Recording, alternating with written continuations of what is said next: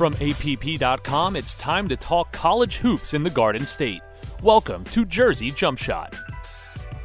That's right. Welcome into another episode of Jersey Jump Shot, talking college hoops in the Garden State. Episode 9 on the season. Ryan Ross here with Jerry Carino, Steve Edelson, and Chris Iseman recapping another week of college hoops in New Jersey.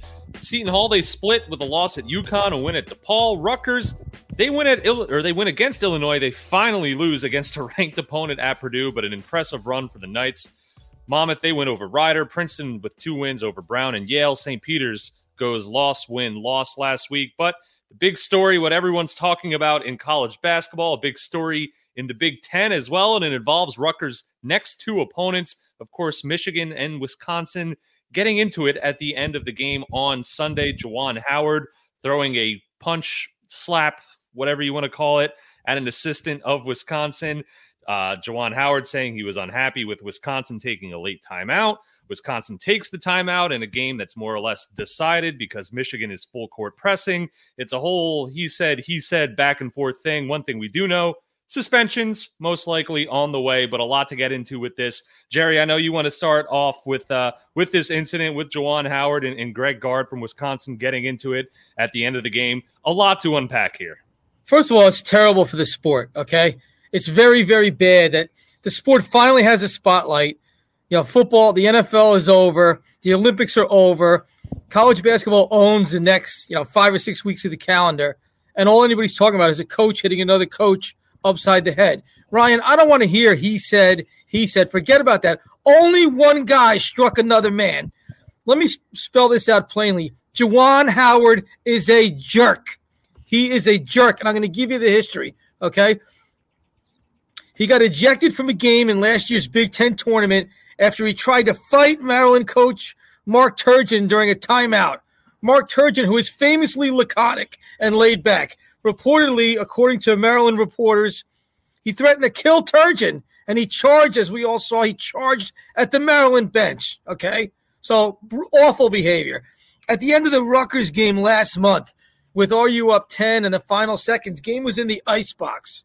Michigan Center Hunter Dickinson cheap shotted Rutgers guard Caleb McConnell with a moving screen, knocking him down. And afterwards, there was a near brawl in the handshake line. Okay, it was the brawl wasn't on Juwan Howard. Okay, he he was trying to break it up, but this is Howard's team. This is the tone he sets. I have never seen Rutgers in six years under Steve Pikiell have a problem in a handshake line. They had a problem with Juwan Howard's Michigan team. Howard declined to credit Rutgers or Seton Hall after Michigan's losses to them this season. That's standard operating procedure for a losing coach. Howard is a jerk. He did not apologize for his behavior yesterday, which was stunning. He went through a whole press conference defending himself. You struck another coach upside the head. Juwan Howard is a jerk, and he's unfit to coach college basketball. Now, do I think Michigan's going to fire him? No. Okay. No. But what are they going to do? Uh, the Big Ten do you trust the Big Ten? Milk Toast Commissioner Kevin Warren, what's he going to do? There's a two game suspension maximum written in the Big Ten rules. It's up to Michigan to punish Howard further, essentially. The Big Ten likes to hold their nose in the air. We're better than you. We're the Big Ten. Well, you know what? We're going to find out how much better you are than everybody else, you and Michigan, because Howard needs to not coach again this season. Rest of the regular season, rest of the postseason. Juwan Howard has no place on the sideline this year. Let's send a message that I don't care who grabbed whose arm, who said what words. Juwan Howard struck a coach upside the head in a handshake line. Banish this clown for the rest of the season. Well, it, it is amazing when you look at the video of that and, and how that all went down. First off, on this specific incident, okay, coaches love to say iron sharpens iron, right? Those kids who are your practice players who are busting their butt in practice every day. That's what makes your team better. All right. And when those kids finally get in the game, they deserve to be coached too. You know, so hats off to Greg Gard, right? He saw the situation. He called a timeout to get his kids organized to get that game over with. And if Juwan Howard couldn't understand that, then he is really part of the problem here. But, you know, and again, I think this now brings us to the larger conversation of should there be a handshake line? And listen, this was the high profile incident of it, but this happens all the time, right? It happened earlier last week with Oral Roberts in North Dakota State. You know, I remember the Xavier St. John's thing a couple of years ago. This this happens more than you think about. And there's a lot to it. Should it happen? Should it not happen? I've had a couple of coaches say to me this year that part of the problem now is what's being said during a game from player to player. And some coaches condone it. They, they don't do anything about it.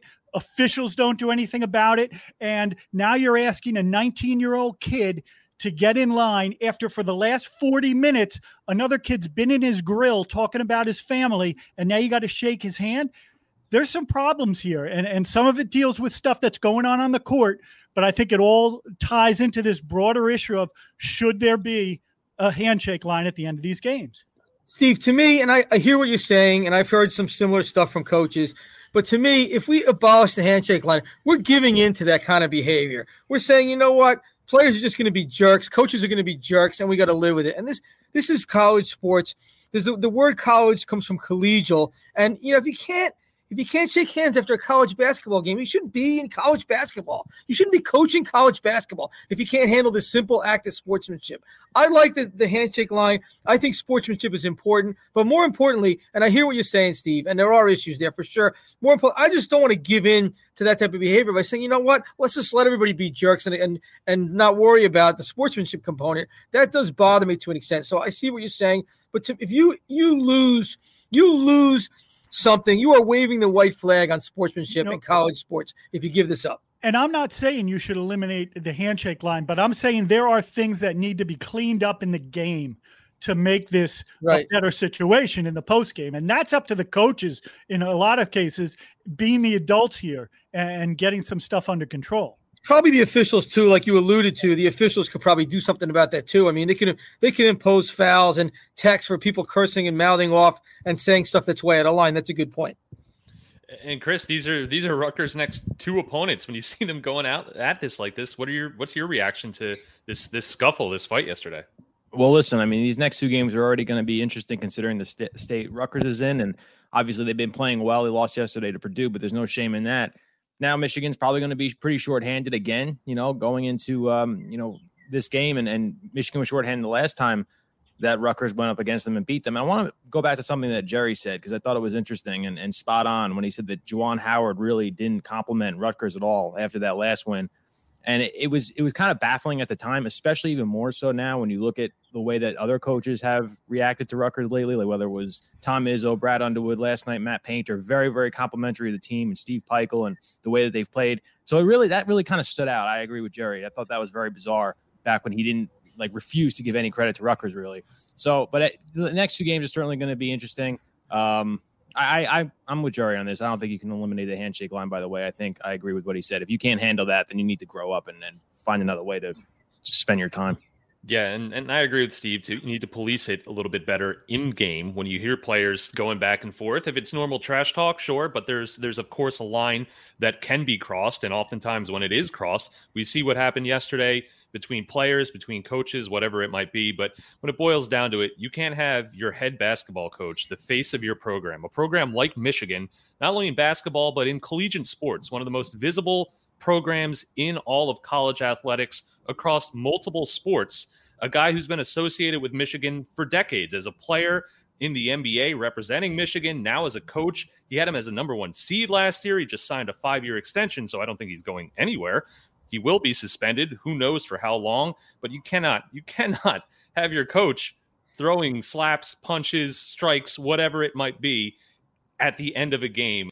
Let's look at where Michigan stands now, because I think there's this feeling, there's this general feeling that Michigan is cooked, and I don't think they are cooked. I mean, I don't think they're finished by any means. They're they're right on the bubble. They're right in the mix for an NCAA tournament berth. But you know, Juwan Howard's not going to coach against Rutgers on on Wednesday, but I don't think that's a big loss. I mean, I, he's a, he's a decent coach. He's okay.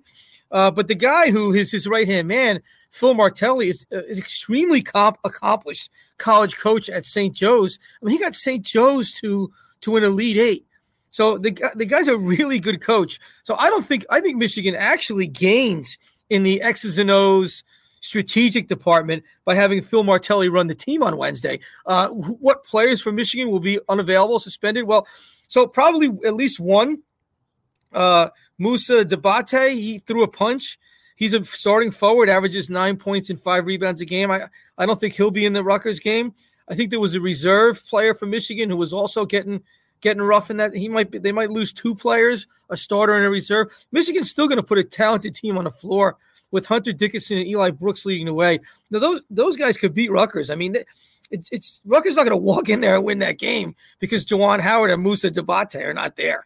So I, I don't I don't agree with this narrative. Now we don't know how they're going to psychologically handle the, all the spotlight on them. Could be one of two ways. They could collapse like a house of cards, or they could fight back like an animal trapped in a corner.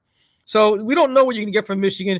I, I do suspect that, like as with Purdue, you know, Purdue had like Rutgers game, the rematch circled on a calendar because Rutgers beat them the first time. Michigan's going to have that game circled for revenge. Now, there's a lot of circumstances here, but I don't think it's an easy win for Rutgers by any means. And also, there's been some talk like should Greg Gard be suspended, the Wisconsin coach? I don't think he should be.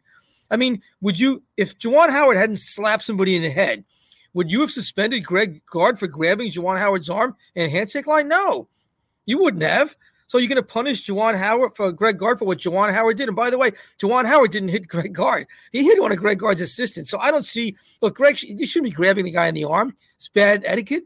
But like suspending suspending him, I don't see that. It won't matter anyways. He's not going to get a two game suspension, so it won't ultimately matter for Rutgers purposes. And no Wisconsin players are getting suspended. But it's an ugly incident, and the Big Ten is on the spot and how, with how they handle this today. There's no question. Yeah, I'm glad you mentioned that, Jerry, because there there are two ways to react, and you wonder if it's something where they rally around their coach and they come to the defense of their coach, that they appreciate, at least in their eyes, that he's standing up for them, that he's fighting for them. You even saw, like you said, as bad as it might look, players throwing punches as well during this whole scuffle. So you wonder how they react, and and like we've mentioned, Juwan Howard has had success, uh, some success since he's come to be the Michigan head coach. He had a good team last year. Uh, they're on the bubble this year, but you, wonder how the players do react to this if they're embarrassed or if it's something that they rally around. Well, we're going to find out. We're going to find out because Rutgers is, is getting a team that they don't really know what to expect. They'll have an interim head coach and Phil Martelli, a guy who's had plenty of success. You might remember him from his time at St. Joe's outside of Philly. Uh, we'll see what kind of team Rutgers gets. But as for the Scarlet Knights, let's keep our hands to ourselves for the rest of this episode and talk about them. Another huge win over Illinois. They go into an impossible environment, really, yesterday, uh, Sunday at Purdue, and they lose there. Finally, they lose to a ranked opponent. But Chris Rutgers really setting themselves up. Uh, some discussion. I know Jerry will want to get into it if they should be ranked coming this week, but uh, a successful run for the Scarlet Knights, and now with Michigan and Wisconsin coming up on the schedule. Yeah, Ryan. I mean, look, what Rutgers has done, and, and we spoke about it last week, and it, and just really continued. I mean, what they've done is is incredible. I mean, you know, you look at they were the first college basketball team, unranked college basketball team in history to beat four consecutive ranked opponents. That's that's quite an accomplishment, especially considering the way that this crazy up and down, all over the place season has gone. As I said earlier, there's no shame in going to Purdue and losing at Mackey Arena. I mean, just looking on at watching on TV, it was seemed like a crazy environment. Steve Pikiell remarked after the game how loud it was that no one could really hear Paul Mulcahy. Um, just an incredible atmosphere, and Purdue is really good. I mean, Jaden Ivey might be the top guard taken in the draft. He's outstanding. Uh, so there's no shame in that. And Rutgers wasn't going to win every game the rest of the way.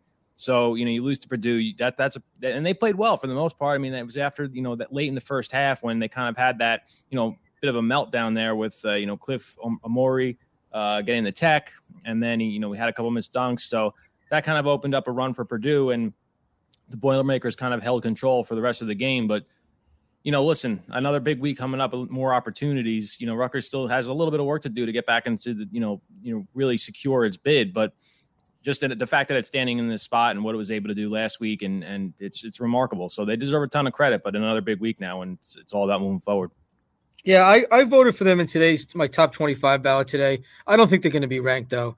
Uh, I gave them credit for the for them being one of the hottest teams in the country right now, unprecedented accomplishment.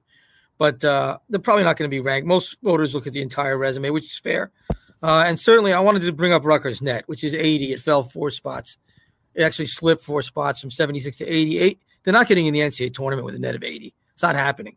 So, you know, Rutgers to win a couple games, and I think they got to win two preferably not one of them's not you know uh, Penn State at, home, is that's not going to move the needle for you probably. So they probably got to win two out of the next three. They could beat Penn. They, one of them could be Penn State. They might have a little work to do in the Big Ten tournament. But really, you want ideally they win two out of the next three, and that puts us to bed. And don't leave it to that last Penn State game, which I don't know. Like I said, I don't know how much that would move the needle. Um, Rutgers net is 80, and there's a lot of frustration on Rutgers fans as, on, as far as, as far as the net's concerned. As there the should net be. is the net. Well, the net is 80 because the, the net is weird, and you don't have to like it. And I don't really like it that much.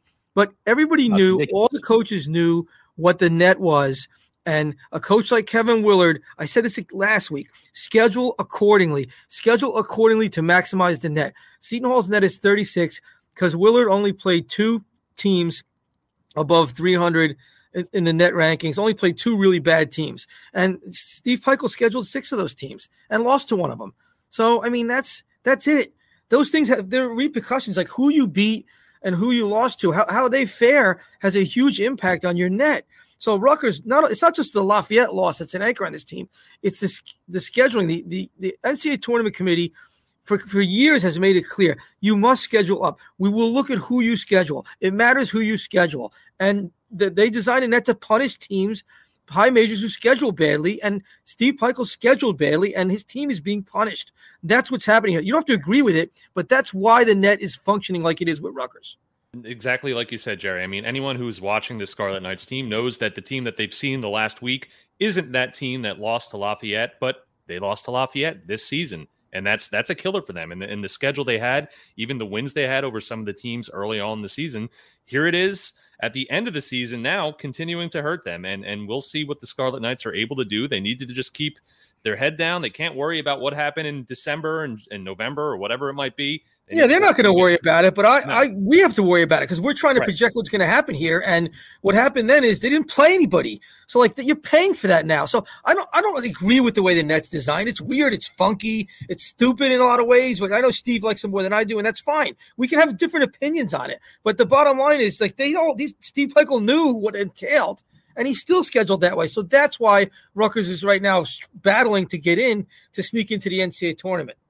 So beating four ranked opponents and, and having six Quad wins, when how does that? And I agree with you, Jerry. I agree with what you're saying completely, but it's just unbelievable and it's kind of a flaw in the system. What point does your early season stumbles get kind of washed? I don't want to use the term washed away, but for lack of a better term, washed away. I mean, I- when do you make up for that? I totally agree with that, Chris. And Jerry, good on you for putting them in the top 25 this week because, quite honestly, they are playing. eh, There has to be a balance between, you know, your total resume and how you're playing now. And Rutgers needs to be considered, seriously considered for the top 25 the way they're playing right now. They're playing like a top 25 team, you know. And, eh, you know, listen, if, if, if they can if they can take care of business in the coming weeks if steve pikiell is not seriously considered for coach of the year in the big ten then they, that's a that's a major problem Well, he should be. You're right. You're right, Steve. He should be re- well in the mix. You know, Greg Gard's going to be in the mix too.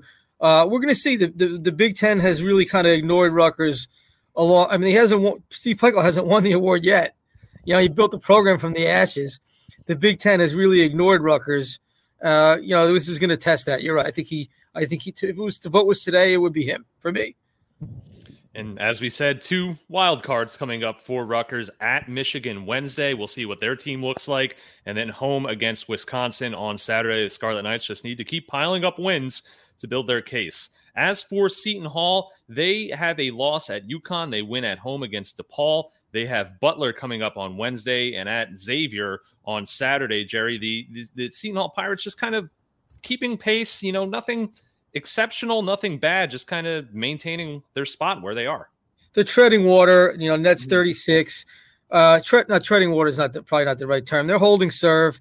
Nets 36. You know, they're they're in the field. They're a nine seed right now. They got to win their home games. They should beat Butler Wednesday. Butler's not terrible, but you know, you have them at home. You should beat them. They didn't look good against DePaul. They played a lousy game. Big part of that, as we found out afterwards, was Kadari Richmond, the point guard, was very ill. Okay, almost didn't play. Was taking IV fluids. You know, right leading up to tip off almost. Uh, so it hurts. I mean, Seton Hall's had a tremendous amount of bad luck. Bryce Aiken, who was the star player for them for the first half of the season, I don't think he's going to make it back. It looks like it's not happening. Kevin Wood has said he won't be back. He just hasn't overcome the concussion. So they're going to have to figure it out without him. What I've said, what I've been saying to people is Willard designed this roster without Bryce Aiken in mind. I mean, Aiken was the last guy to sign on, you know, in May after everyone else had committed, transferred in, left. Myles Cale announced he was returning. So, like, Willard put this team together without Aiken. So, Aiken was a bonus. He, he played really well. They were really reliant on him, and they've now we, been weaning themselves off that reliance. So, to me, I think, I wrote this too. I think the key for Seton Hall, I, I don't think Seton Hall's ceiling is totally capped by Aiken being gone. A, a lot of people will disagree.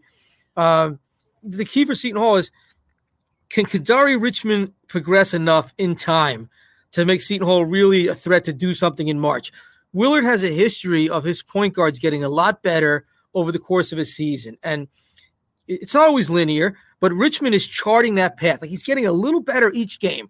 He's getting more comfortable. He's getting the time that he wouldn't have gotten if Aiken was in the, was playing. So, and Jamir Harris, who's you know his, his sort of his uh the backup point guard now is also a good shooter, is also getting more time and is also playing better. So, so the one door closes, another opens, and I feel like if Richmond can sort of hit that accelerator the way kind of Paul Mulcahy did for Rutgers uh, last month, uh, over the last month, it could change Seton Hall's trajectory. So I don't think their their hope is lost without Aiken. They're going to make the tournament either way, most likely, barring a collapse. But I feel like if Richmond can make that leap that we've seen other Willard point guards make during the course of a season before, then Hall does have a chance to be dangerous. So we'll see, and that's that's kind of where the focus is going to be. They they have to win their two home games. They should, and they get in the NCAA tournament. But can they do something? All eyes on Kadari Richmond. The guy's got a lot of talent, but he's got a lot to learn, and he's been learning if you're watching closely absolutely they need to, to gel and get a little bit sharper because you know a, a win at home against DePaul if you're kind of not playing your best game you can kind of squeak by with that but they're certainly going to have to dial it up a little bit more this coming week and, and, and they're capable of it. They're, ca- they, I mean, they, they, they throttled Creighton. Creighton is playing is red hot. Mm-hmm. they they run Creighton's neck. So I mean this team is capable of it. You know they played a great game at Villanova tremendous game had Villanova on the ropes with a minute left. This team has it in them but they do have to be more consistent. And that's I think a lot of that is with Richmond and also with Jared Rhoden, who is you know the most experienced player, who was at 18 points and 18 rebounds against DePaul. I mean, six foot five, hit 18 rebounds. So if he's playing like that, if Richmond takes the lead, Seton Hall will be a tough out over the next few weeks. They have Butler Wednesday and at Xavier Saturday for the Pirates. As for our mid majors in New Jersey, Monmouth, they have Siena coming up on Tuesday, a good one against St. Peter's on Friday. Then they go back on the road to play Siena again. So kind of a home and home split with St. Peter's in the middle there. Princeton, they have a home and home with Harvard Friday and Sunday. And then St. Peter's, like I said, they have Monmouth and then Niagara on Sunday. Uh, this past week, Princeton, they were 2 0 with a big win over Yale. They're back on top of the Ivy League. Monmouth with a home win against Rider. St. Peter's, they go 1 and 2 on the week. Steve, in the MAAC and the Ivy League, what stood out to you this past week, and what are we looking forward to for the upcoming schedule? Well, listen, I think the, the biggest takeaway from, from the week is Shavar Reynolds. And his return from a shoulder injury for Monmouth really hammered home how important he is for that team. 17 points, six assists against Rider. Uh, he had the ball in his hands at the end of the game. He made a tough driving bank for what turned out to be the game winning points. A healthy Shavar Reynolds gives Monmouth fan hope because Monmouth is a very dangerous team with him. Uh, you just take a look at their Iona games this year. You know, with Shavar, they had Iona beat. If they just made the free throws in the final minutes of regulation, they end up losing in overtime. Without Shavar, they had no chance against Iona. Um, Steve, you know, what do you think of Shavar as a player, as a guy, as a teammate? Like you've watched him really closely this season. What do you think of him and how he's adjusted to the MAAC and how he works with King Rice and his teammates? Well, I, I think he has flourished in King Rice's system because King trusts him and just says, look, you're our guy. Go do your thing. We're going to put the ball in your hands, and we trust that the offense, everything is going to run smoothly right through you. And I think that has given him so much confidence.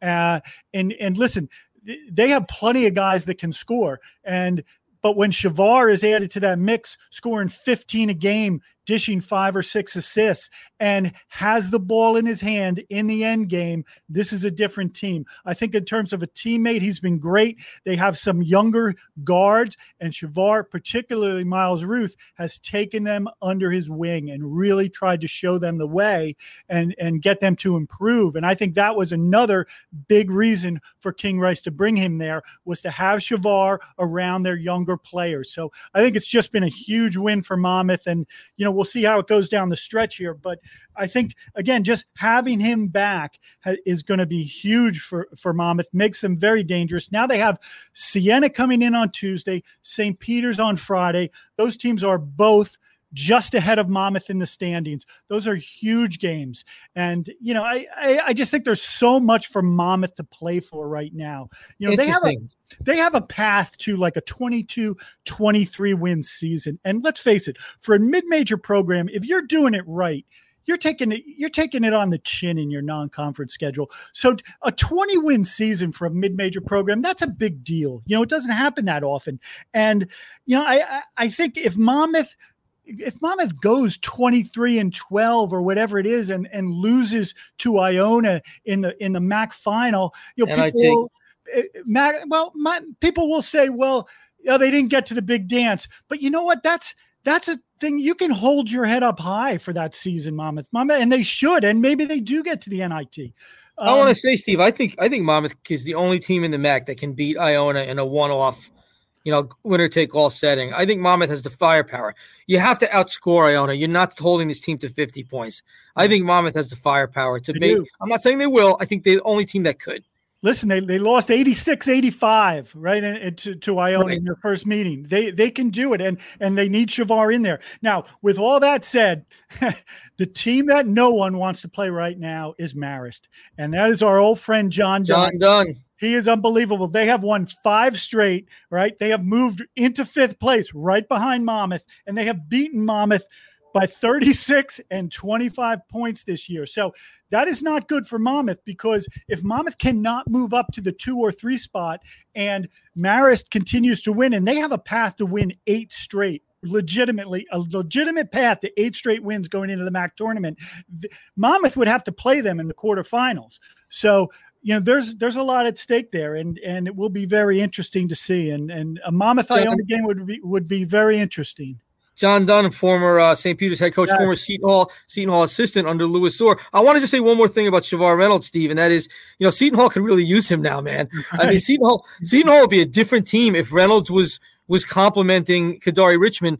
Uh, you know, it's it's interesting. Uh, basically what what you said about King Rice and the opportunity, he really handing the keys to Reynolds. That's that's why Reynolds is there. You know, he he he he his role at Seton Hall was going to be reduced to like a 10 minute a game guy or less, you know, with Bryce Aiken if he ever stayed healthy, but he was going to be just as a role player again. He had the chance to run his team. You can't blame him for, for moving on. And, you know, Seton Hall fans are smart. They know that Shavar did what Shavar had to do that it was a situation where he was going to flourish. And Seton Hall fans, all of them, all of them are rooting for Shavar. They're all Monmouth fans over the next couple weeks because they they, they love the kid and they know how much he meant to Seton Hall and how much he can mean to a team. So it's just a great Jersey storyline as we head down the stretch. Shavar's unparalleled rise from unrecruited to you know an all MAAC type player uh, and it's going to be fun to watch. And I know that even though Seton Hall fans miss him, they will be tuning in to Monmouth's games in the MAAC tournament. Home versus Siena on Tuesday, home against St. Peter's on Friday, and then back at Siena on Sunday for Monmouth. Before we wrap up, too, I just want to mention Princeton because this is something that you talked about last week, Jerry. First off, they win at Brown, they win at Yale, the team just behind them in the Ivy League standings. So they are in first place. They have a home and home coming up Friday, home against Harvard. Sunday at Harvard. Harvard currently fourth place in the Ivy League. We said how huge this is because the Ivy League tournament taking place on Harvard's home court. So this is an opportunity for Princeton, who currently sits at first place in the Ivy League, to completely wipe away any home court advantage that might come from having Harvard in the Ivy League tournament. Here's how good Princeton is, okay? Princeton goes up to Yale and beats the Ivy League leader when Princeton's best player, point guard Jaelin Llewellyn, shoots one for nine. He's got four fouls. He scores four points. Princeton still beats Yale by six. Princeton just has, they have four guys, five probably players, all five starters can beat you. I mean, they shoot the lights out. They yep. shoot well from three. They execute so well. It's just a joy to watch them play. They had 19 assists on 29 buckets at Yale. I think Princeton's going to win the Ivy League. You never know what's going to happen in a 14 tournament. I think Princeton is going to represent New Jersey in the big dance, and you you have the possibility of getting three or four New Jersey teams in the March Madness for the first time since 1991. I, I, totally agree on Princeton, and and I just from a Monmouth perspective, I mean they won at Cincinnati. Quite honestly, their signature win was a double digit win over Princeton this year. And that was their best win of the year. That, that says a lot. Yep should be interesting. And and not only do the Tigers have a great chance to, to get into the dance, I think they can make a little noise in there too. We've seen it throughout the Princeton program history that they can be giant slayers from time to time. So they just have a little bit more work to do to get there, but they're certainly looking like a very, very strong team as March is just around the corner. Things, of course, starting to get very interesting here. That's going to wrap up episode nine of Jersey Jump Shot. Again, visit northjersey.com and app.com to read everything that Jerry, Steve, and Chris are writing about college hoops here in the Garden State. Of course, tell your friends if you like what you hear. Tell them to subscribe on their favorite podcasting platform. And we cannot wait to come back and talk to you next week for episode 10. We shall see what happens this week. Thank you again for listening to Jersey Jump Shot. For Chris, for Steve, for Jerry, I'm Ryan. We'll talk to you next week. Jersey Jump Shot is a production of the Asbury Park Press and USA Today Network. Subscribe at app.com.